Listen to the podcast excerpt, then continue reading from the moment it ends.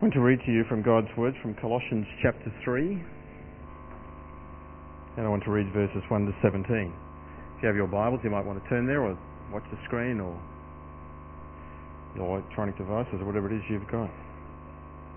In this passage, the Apostle Paul is writing to the Christians, the believers in Colossae, who are influenced by various heresies and issues and in this particular passage, he's writing to people, his desire is that they become mature in Christ. And he instructs them about their focus and about something they are to stop doing, something they are to start doing. Colossians chapter 3, verse 1. Paul says, Since then you have been raised with Christ, set your heart on things above, where Christ is seated at the right hand of God. Set your mind on things above, not on earthly things for you died, and your life is now hidden with Christ in God. When Christ, who is your life, appears, then you also will appear with him in glory.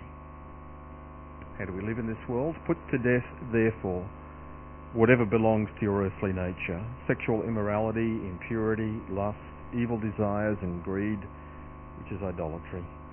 Because of these, the wrath of God is coming. You used to walk in these ways in the life you once lived, but now you must rid yourselves of all these, all such things as these anger, rage, malice, slander, and filthy language from your lips.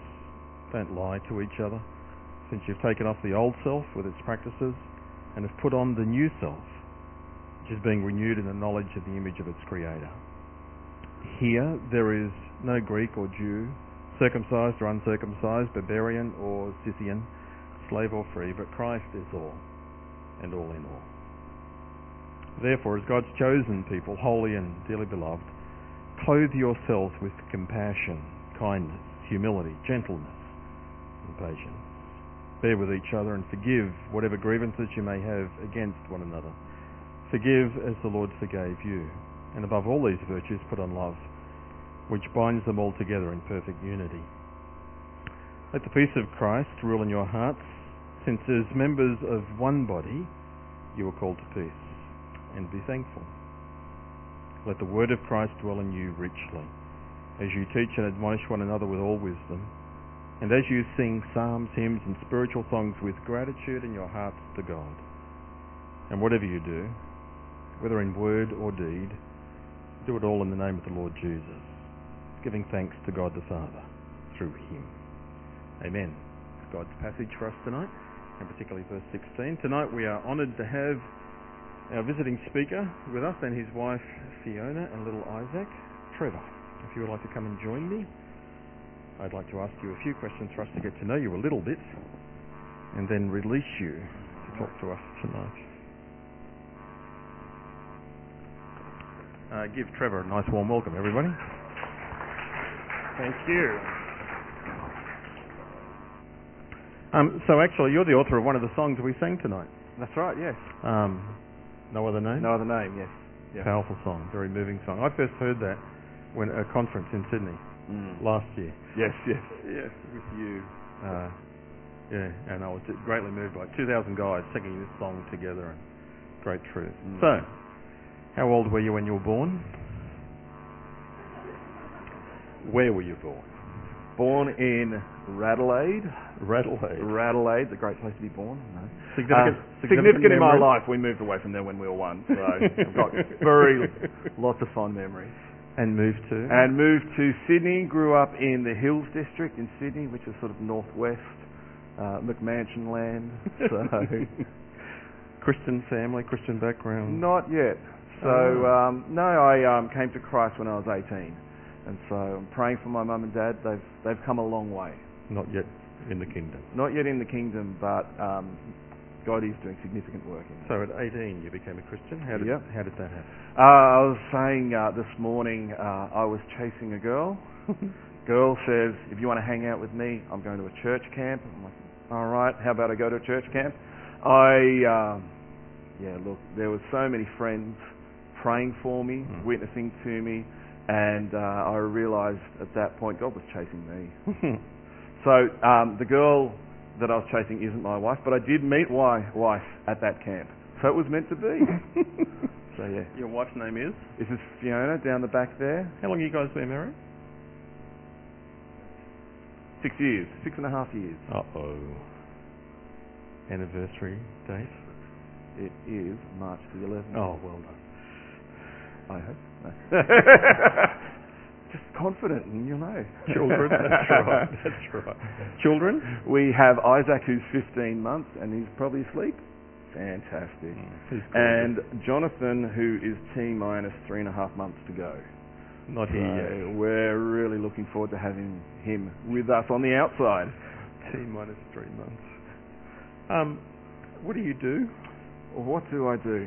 Uh, I currently work um, part time at a Presbyterian church, um, heading up worship ministries, music ministries, uh, and love doing that. And the other part time is doing similar sort of things, but in a wider church context. So it's the ability to come here and do things like this, Right. and training, songwriting, lots of different things. What did you do before that? Uh, immediately before that was a couple of years at Bible College. Which And college? Uh, SMBC, Good Sydney Missionary Bible College. Uh, that was a wonderful, wonderful time. Mm. Yeah. Mm. And then before that, I was working for this guy down here.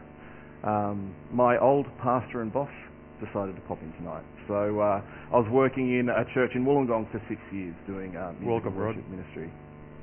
Here to check you out. That's right. Can't get away. We are delighted to have you come and share with us, particularly our, you'll tell us about it, our worship teams, music teams yesterday, and Yeah, yeah. preached a great message this morning and challenged us very deeply. So can I pray with you before, That would be fantastic. before yeah. you start? Let's pray. Heavenly Father, we want to thank you that we have the opportunity as people to sit under your authority and the authority of your word. We thank you for the Lord Jesus, our Lord and Saviour, and for the gift of your Spirit. We ask tonight that your Spirit might take your word, your inspired word, and instruct us, challenge us, convict us, mould us and shape us, that we might be passionate followers of Jesus. Lord, I pray for Trevor tonight that you might anoint him with your Spirit, give him clarity of mind, freedom of spirit, to deliver your word to us. Lord, speak to us, for we, your servants, are listening. We pray in the name of Jesus. Amen. Amen. Thanks. So, as a New South Welshman, it's always a very welcome, warm welcome that we get here. First shall be last. That's what I said this morning. The first shall be last. It's biblical. Thank you so much for having us. Um, we've had a wonderful time up here. Um, particularly, um, well, not particularly, tonight's great as well, but um, it was really great to spend time with your music team and worship team uh, yesterday talking about, uh, among other things, this passage, but also training in how they can serve you guys better. And um, can I just say, you've got a wonderful bunch of uh, guys and girls that serve you in the ministry here. Uh, you're very, very blessed. And um, but I'm particularly excited that I get the opportunity to not only talk to them about what the Bible says about the importance of singing to our church life, but I also get the opportunity to talk to, the, to you guys about exactly the same thing. And I think that's critical because I like to say we're all a part of music ministry. In a sense, if we've got the hottest band here and yet we aren't equipped as the church to sing God's praises, we are missing something. We may as well go and see a concert or something like that. God has given us something unique in singing together. Uh, and it's just a real privilege that I get to speak to you guys about the same stuff that I spoke to the team yesterday. Is there anyone here for the third time? Tell me if I miss anything, okay? All right. So when I was preparing for this talk, it was, it was like it was really exciting to hear about this grace series that you've been going through, and I had to listen to the active worship sermon. Uh, was can I just say who was here for that? Can you remember the active worship sermon? Fantastic. That's really good because I want to make sure that as we discuss the role of singing in our church, that what you learnt that evening uh, stays foundational to what we talk about. So I'll, I'll uh, remind you, or if you weren't here, here's, here's the main points that were discussed. Worship is a response to revelation. As we see God, like in Isaiah 6, as Isaiah comes before God, his response to the revelation of God is worship. Worship is our response to revelation. It's a lifestyle and it's intentional action.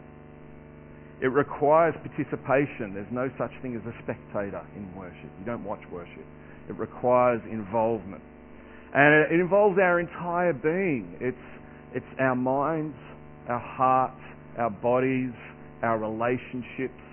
Worship affects every part of our life. In Jesus, we see worship changes. This is the story of John 4 when Jesus says, a time is coming where we won't worship in a time and a place, but in spirit and in truth. In Christ, all of our lives are uh, to be offered up as a Romans 12. In view of God's mercy, offer your bodies as living sacrifices, holy and pleasing to God. This is your spiritual act of worship. It is all of us. So as we talk about singing, and I'm really excited, I get really excited about singing in church, but keep this foundational, okay? Worship is all of life. So, yeah, singing doesn't equal worship. So, sometimes cheekily, when people say, oh, I love the worship tonight, which, which part? Which part of the worship did you love? Did you love hearing God's word? Did you love talking to people afterwards? Was it the way that you drove here? Uh, all of our life is worship. And yet singing is a particular and special means that God has given to His church uh, to worship Him. Because God commands us to sing together. I'll just read you a few verses. In 1 Chronicle 16 it says, Give praise to the Lord, proclaim His name, make known among the nations what He has done. Sing to Him, sing praise to Him, tell of all His wondrous acts. In Psalm 33 says, Sing joyfully to the Lord, you righteous. It is fitting for the upright to praise Him. Praise the Lord with the harp. Make music to him on the ten string lyre. Sing to him a new song. Play skillfully and shout for joy. And if we move to the New Testament, James says, Is anyone happy? Well, let them sing a song of praise. And Paul in Ephesians has a, quite a similar passage to what we're looking at today, where he says, Don't get drunk on wine, but be filled with the Spirit. Speak to one another in psalms, hymns, and spiritual songs sing and make music from your heart to the Lord. So God commands us to sing. He's even given us in a songbook. The book of Psalms, if you, if you do the, the flick read, you'll end up in the middle of the songbook all the time. God has given us songs for all different occasions. And so singing, what, what's so special about it? It's, it's important to churches all around the world today. In Laos and LA and What's someone else that starts with L? All around the globe, God's people are singing together. And they've been doing that since Christ was here. Singing obviously is something special. But, you know, can we have church without singing? Can we have church without singing? Is singing for everyone, or is it just for those who are wired that way? Is it just for the touchy-feely types, you know? Uh, is, should we just form a, a church glee club and those who love to sing can join the glee club. And uh, is singing important to us? I, I'm not going to answer the question now because I hope you'll have an answer by the time we get to the end of this passage. So if you've got your Bibles with you, can you open up to Colossians 3.16? Can we? Yep, great, fantastic, thanks for that. I haven't given you a sermon outline because I hope this passage will be a, a, a framework for you, that you can use this passage to remember some points about why singing is so important. But I'm glad we um, looked at the context a little bit first. So Colossians is all about being in Christ. Big theme of the book of Colossians is what does it mean to have your identity found in Christ? And because we are in Christ, then that affects our unity together. We're unified to, to Christ, and therefore, as we're conformed to His likeness, that grows our unity together. So that's the big picture of Colossians. And as we get to chapter 3, we see some particular applications about what that might look like. So I hope you picked up the um, sort of the structure of this passage. There's two sides to it. Because we are in Christ and because of our identity in Christ, we're to put off certain things. Uh, the language here is like taking off clothes and putting on clothes. We put off things like anger, wrath, malice, slander, filthy language. Don't lie to one another. We put off the things that aren't in conformity with being in Christ and that lead to this disunity in the church. And then it goes on, and then we put on heartfelt compassion, kindness, humility, gentleness, and patience. See what's happening? We're to take stuff off and put things on. It's not like these things make us Christian, but they conform with our identity as people in Christ. And I just wanted to make sure we saw that flow in the passage because singing comes straight after this um, section on putting things on. And before we go any further, I just want to encourage us that sometimes I think we think singing is just an overflow. Uh, it's an overflow of our joy or where we're at at the time. But it's also a discipline. It's also something that at times we will need to put on. Do you see what I mean? So I think it's really important that we just see that place it has in the structure. But what I want to do now, let's have a closer look at verse 16. I'm going to read it out again. Let the word of Christ dwell in you richly, as you teach and admonish one another with all wisdom, and as you sing psalms, hymns, and spiritual songs with gratitude in your hearts to the Lord. So does the structure of that make sense? So what it's saying, the message of Christ is to dwell richly among us. How does it do that? It does it because we teach and admonish one another. And what will that look like? Well, it will be characterized by the fact that we do it in all wisdom. It will be through singing all sorts of different songs. And it will be because of gratitude to God. So I want to narrow down now. Let's look at that first statement. With the word of Christ. First thing that I'd love us to really notice is what we do when we sing together as church is participate in a ministry of the Word of God. Now, we all come here to church tonight and, and each week for a bunch of different and good reasons. But I hope one of the reasons you're here tonight is to sit under God's Word. Because God's Word is powerful to change us. And it happens in a whole bunch of ways. Hopefully you're aware that as we read God's Word, we're to be soft to it and to hear how we can respond and change because of it. In our times where we preach God's Word, we sit under it and are hopefully transformed by it. But as we meet together, there's a whole bunch of other different ways, isn't there?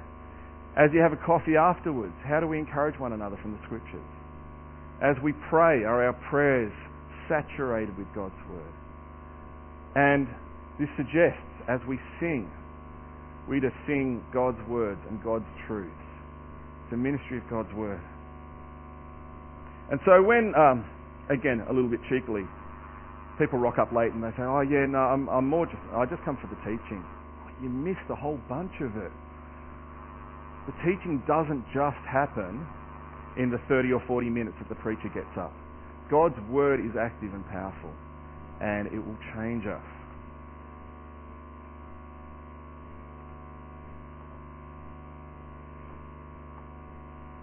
So as we sing, the message of Christ dwells among us richly as we teach one another. It's the message of Christ. And so yesterday with the music teams we discussed how this is important to them. It's important that they pick songs that are full of scripture, of God's words that we can actually learn as we sing them. Our songs have to be full of truth and they have to be theologically sound. And as this passage says, our songs have to be about Jesus. Um, one person has pointed out to me helpfully, do your song list specifically praise Jesus Christ? Or are they all about God? And their challenge was, could a Muslim believer or a Jewish believer happily sing these songs along with you and affirm these truths? Our songs as followers of Christ are to be particularly songs in praise and worship of Christ. But it's critical that we all understand we all understand that our singing should be a time of word ministry. Because it will change the way we approach it. If our singing is a time of word ministry, then we should have an expectancy that God is going to work as we sing together, shouldn't we? We should expect that He will. Isaiah 55 says, As the rain and the snow come down from heaven, and do not return to it without watering the earth and making it bud and flourish, so it yields seeds for the sower and bread for the eater, as the rain and snow produces fruit. So is my word that comes out of my mouth. It will not return to me empty, but it will accomplish what I desire and achieve my purposes for which I sent it. We have to expect that God is working as we sing His words and truths together. We expect that He is working. And we must engage with them. We talked about that in the active worship talk. We cannot hold God's word at arm's length. We must respond to truth revealed. The song I thought particularly about this is How Great Thou Art, if you know the song. And when I think that Christ is his son not sparing, sent him to die, I can't take it in. That on the cross, my burden gladly taken, he bore my sin. Then sings my soul, my Saviour God, to thee, how great thou art. We respond to the revelation of truth. We engage with the truths that we sing, and we respond.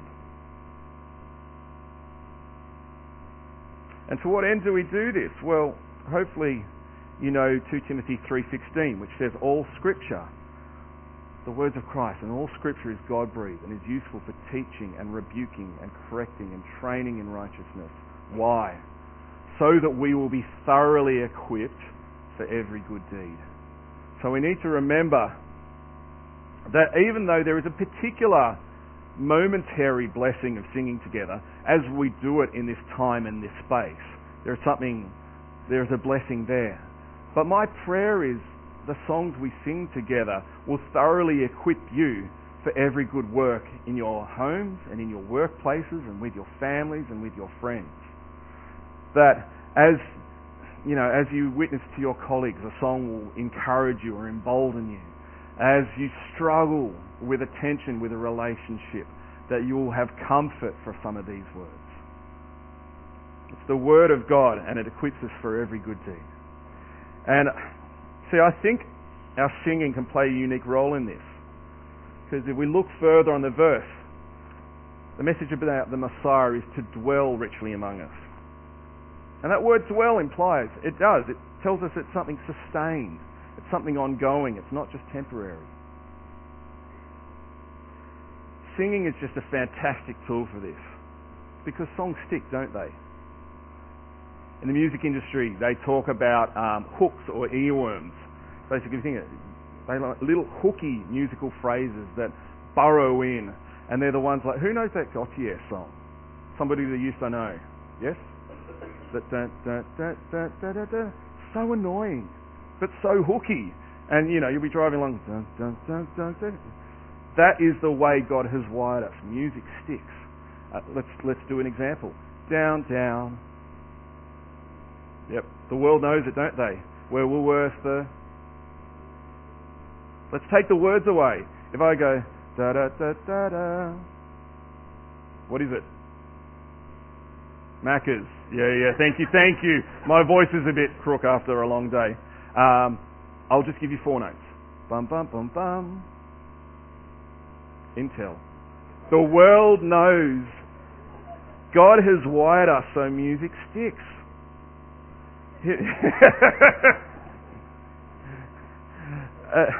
a, really touching example of this is when I have the privilege of singing in a nursing home with people with Alzheimer's who can't remember their own name. And yet we start singing a song that they knew in their youth and they know all the words. Music sticks. God has wired us this way. And it was, fascinating that Daryl earlier talked about Deuteronomy when Moses is bringing the people into the promised land. And he says, make sure you write these things down so that people remember it. I'm going to read you from Deuteronomy 31. This is what God says to Moses. Now write down this song and teach it to the Israelites and have them sing it so that it may be a witness for me against them. When I've brought them into the land flowing with milk and honey, the land I promised on oath to their ancestors. And when they eat their fill and thrive, they will turn to other gods and worship them, rejecting me and breaking my covenant. And when many disasters and calamities come on them, this song will testify against them because it will not be forgotten by their descendants. That's pretty heavy, isn't it? God is saying to Moses, these truths that I want my people to remember, write them down as a song and teach it to the people. Have them sing it because it's going to stick. God knows about earworms. He made, He invented us. He created us. He gave us music. And He gave us this great tool for the words of God to dwell among us richly. So as we sing together, it's important that we, our songs are full of good theology because it's not just the good theology that sticks. Bad theology will stick just as well. We'll talk about that a little bit more.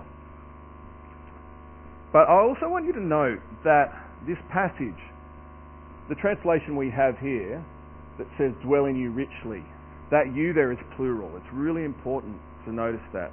Other translations will say dwell among you. And so our songs not only uh, express our theology personally, but they express our corporate theology. Our theology is a church. Uh, a guy called Gordon Fee says, he says, show me your songs. Show me the songs you sing in church. I will show you your theology. Do you see what I mean? In, in churches throughout history, there's been these repeated statements or creeds that the church would say together. These are the things we believe. And in the contemporary church, our songs so, play so big a role like that. They're our liturgy. They're our creeds in some ways. So it's so important, again, what songs we choose to sing. They will define us. Because they don't just express our theology, they shape our theology. If our songs are all praise and triumph, which is great. It's great to praise God and have songs of triumph. But what about the days of despair? Do we have room in our church's theology to understand what's going on there? If our songs all dwell on the holiness of God, again, great. We need to sing heaps of songs. But if we're all down that line, do we fully understand that that God is not removed from us, but chose to become flesh and dwell among us. You see, we need to let our songs shape our theology. And I think that's why Paul might say, sing psalms, hymns, spiritual songs. I think he's just saying, sing lots of songs, lots of different songs. Um, people try and figure out what those three categories mean. No one really is too conclusive. They sort of think the Psalms refer to the book of Psalms, and in the book of Psalms, you've got songs for every occasion of praise, of battle, of despair, of anger. There's songs for every life occasion there. So the Psalms, the hymns probably refer to the hymns to Christ that we see in the New Testament. Uh, passages like Philippians 2 seem to be songs that the church might have sung. And spiritual songs, most people go, mm, not sure. But we need to be engaging in a whole bunch of different songs because they will shape us. And so we need a richness of the songs we're singing. But what else can we um, conclude from this command to let the word of God dwell richly among us? We see singing together, it's also an active expression of our unity together. It's an active and physical expression. Now, if I knew a New South Welshman song. I would sing it triumphantly. That's not really expression of unity. You guys could stand up and sing something back. It expresses we belong to this tribe, we belong to this team.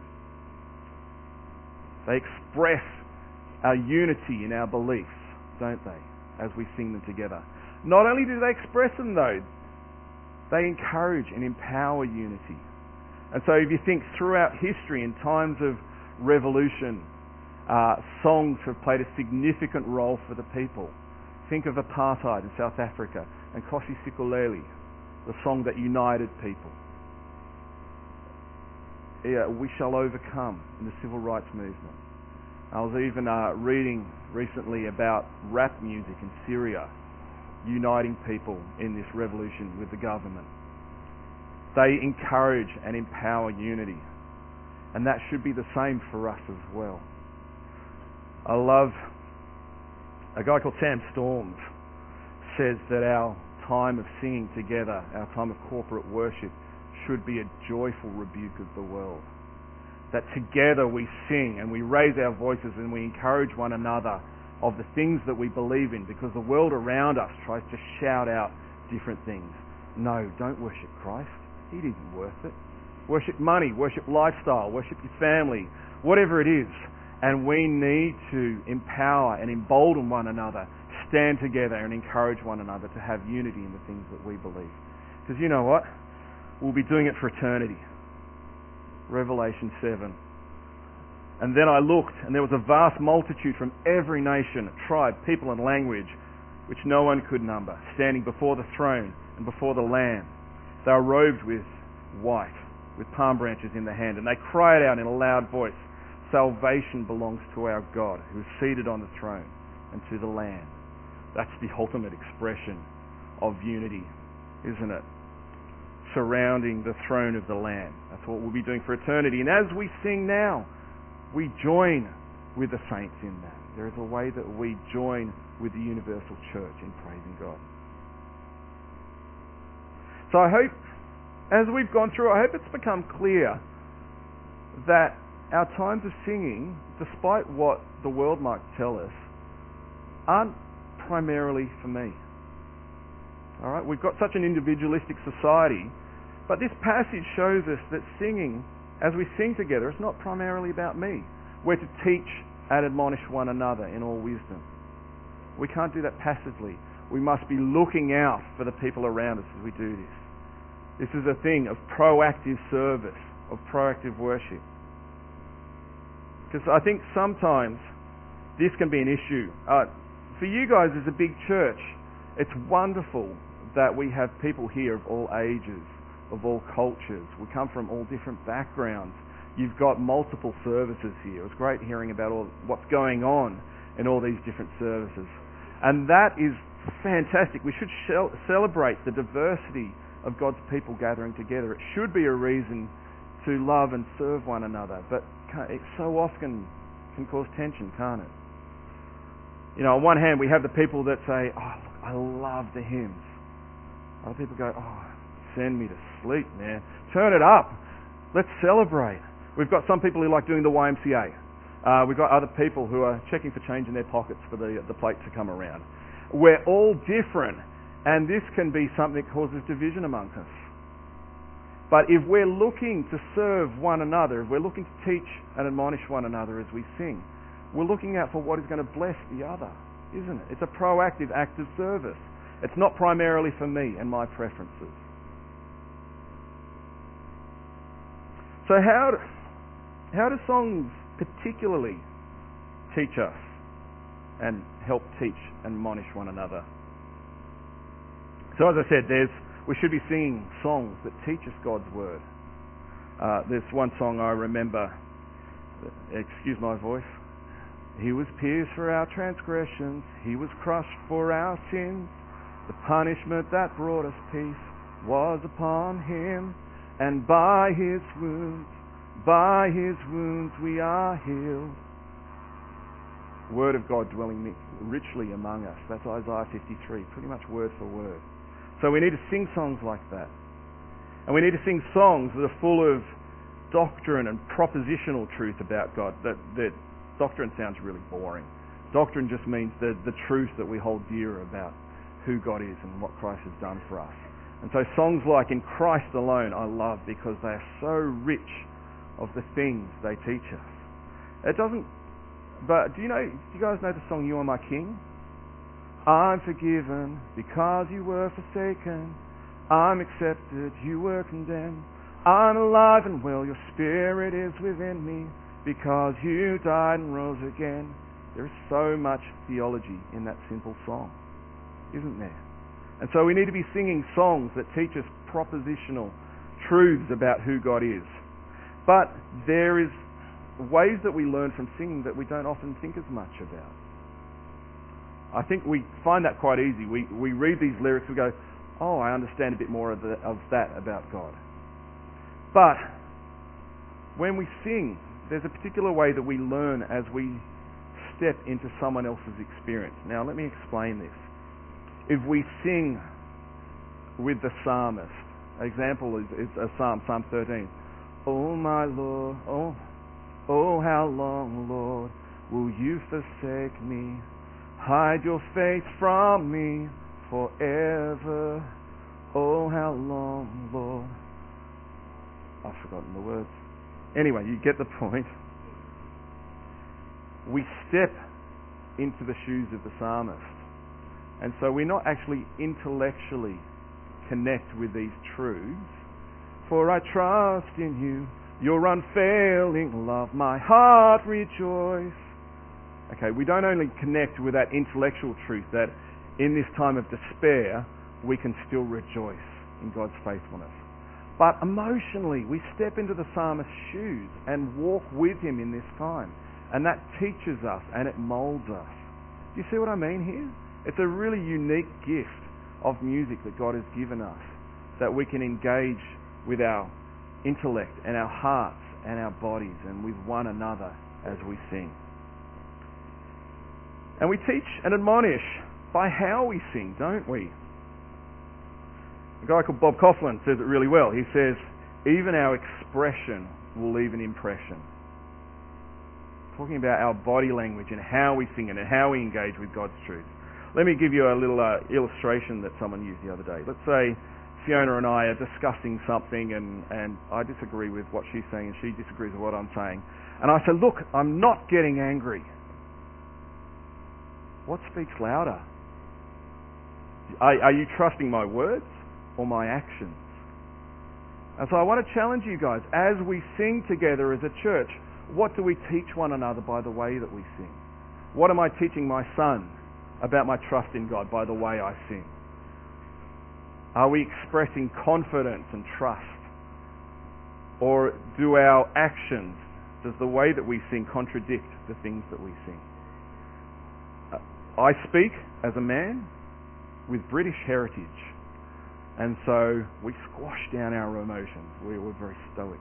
But yet, we need to be aware how are we teaching and admonishing one another? And by the way that we sing, how are we doing that? All right? We need to look out for others as we do that.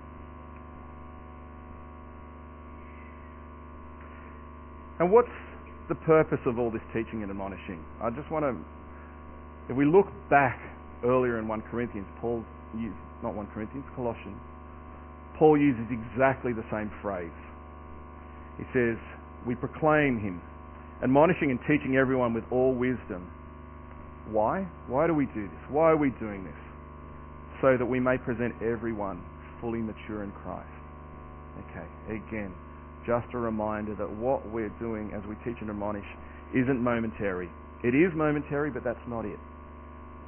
We want everyone to be mature in Christ. And each of us has a role to play in that. It's not only when we sing, but it definitely is when we sing. As we come together in church and sing, are we looking out for how we can teach and admonish one another as we sing? How do we help present everyone mature in Christ? So let's quickly, I want to just quickly review where we've been. And so keep on looking at the, the passage as we do this. Remember, we need to choose to put on our singing as a discipline. Sometimes, God willing, it will just be an overflow of joy. But there's other times where we need to choose. Praise the Lord, O my soul. Praise the Lord and forget not his benefits. We choose to do it. It's a discipline that teaches us. Our singing should be a time where we're being transformed by God's word. So we should be expectant as we come to church and as we come to sing. And as we come to hear God's word read and as we come to hear it preached, we should be expectant that God is going to work. And we should be ready to engage, to have soft hearts, open ears, to be ready to hear what God says to us and challenge us by. Our singing isn't just for Sunday morning, it's for Monday morning and Tuesday morning and Tuesday night and Wednesday. Um, as we sing together, we equip each other for every good work throughout the week. Right. It's not just a now thing. And it's not primarily about me. Our songs are about us. And we state and shape our theology and we encourage one another to live boldly in a world that tells us different. And we have this opportunity to teach and encourage and rebuke and challenge one another as we sing together. We need to be proactively looking for the, the way in which how we sing and what we sing can feed and sow into each other's lives. And so finally, how do we do it? Let's get to the end of the verse. We sing to God with gratitude in our hearts. And so I think it's really appropriate that we look at this on a day like today, where we're celebrating God's faithfulness to this church. What things, and, and this isn't a rhetorical question, what things do we have to be thankful for to God? Why are we thankful? I'd love to hear something.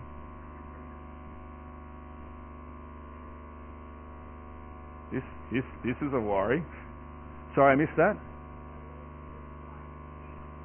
Far out. Didn't he? Yes. Yes. Oh, I hear that, Amen. What have we got to be thankful for? What has God been doing among us? Have you seen lives transformed? Be thankful. Have you seen God's provision for you in hard times? Be thankful. Have you seen healing? Be thankful. Have you, I don't know what it is for you. For us as a church, we have celebrated lives changed. People through cooking classes coming to know Jesus. We have seen congregations growing. We've seen relationships nurtured. We've got so much to give God thanks for. And we need to, as we sing, invest these songs with our thankfulness. If all we do is read words and put melody to them, that's the sort of worship that God seems to not particularly like when we read Isaiah 1 or Amos or Micah. When we aren't actually living lives of worship, but just going through the motions, just the religion. God doesn't want our religion. He wants all of us in response to who He is. So we need to, as we stand and sing in a few minutes, engage with God's Word here. We need to bring our thankfulness to Him and lift our voices in song. Let the song lift those praises and that thankfulness to God. Here's the words we're about to sing. We're going to sing about the God that although He created the universe, He chose to step in it. And He bore my sin and your sin and your sin and your sin and your shame. This God has given us His Spirit. God is in us. God is with us. Have we got something to celebrate? Far out we do. Come on. And the words say, so what can I say? What can I do but offer this heart, O God, completely to you? Can I challenge you? We're about to sing that. Let's do it. This is application time, people. Band's going to come. Band, are you there? Come on, guys. This is time to put God's word into action. Let's stand and sing when the guys get up here.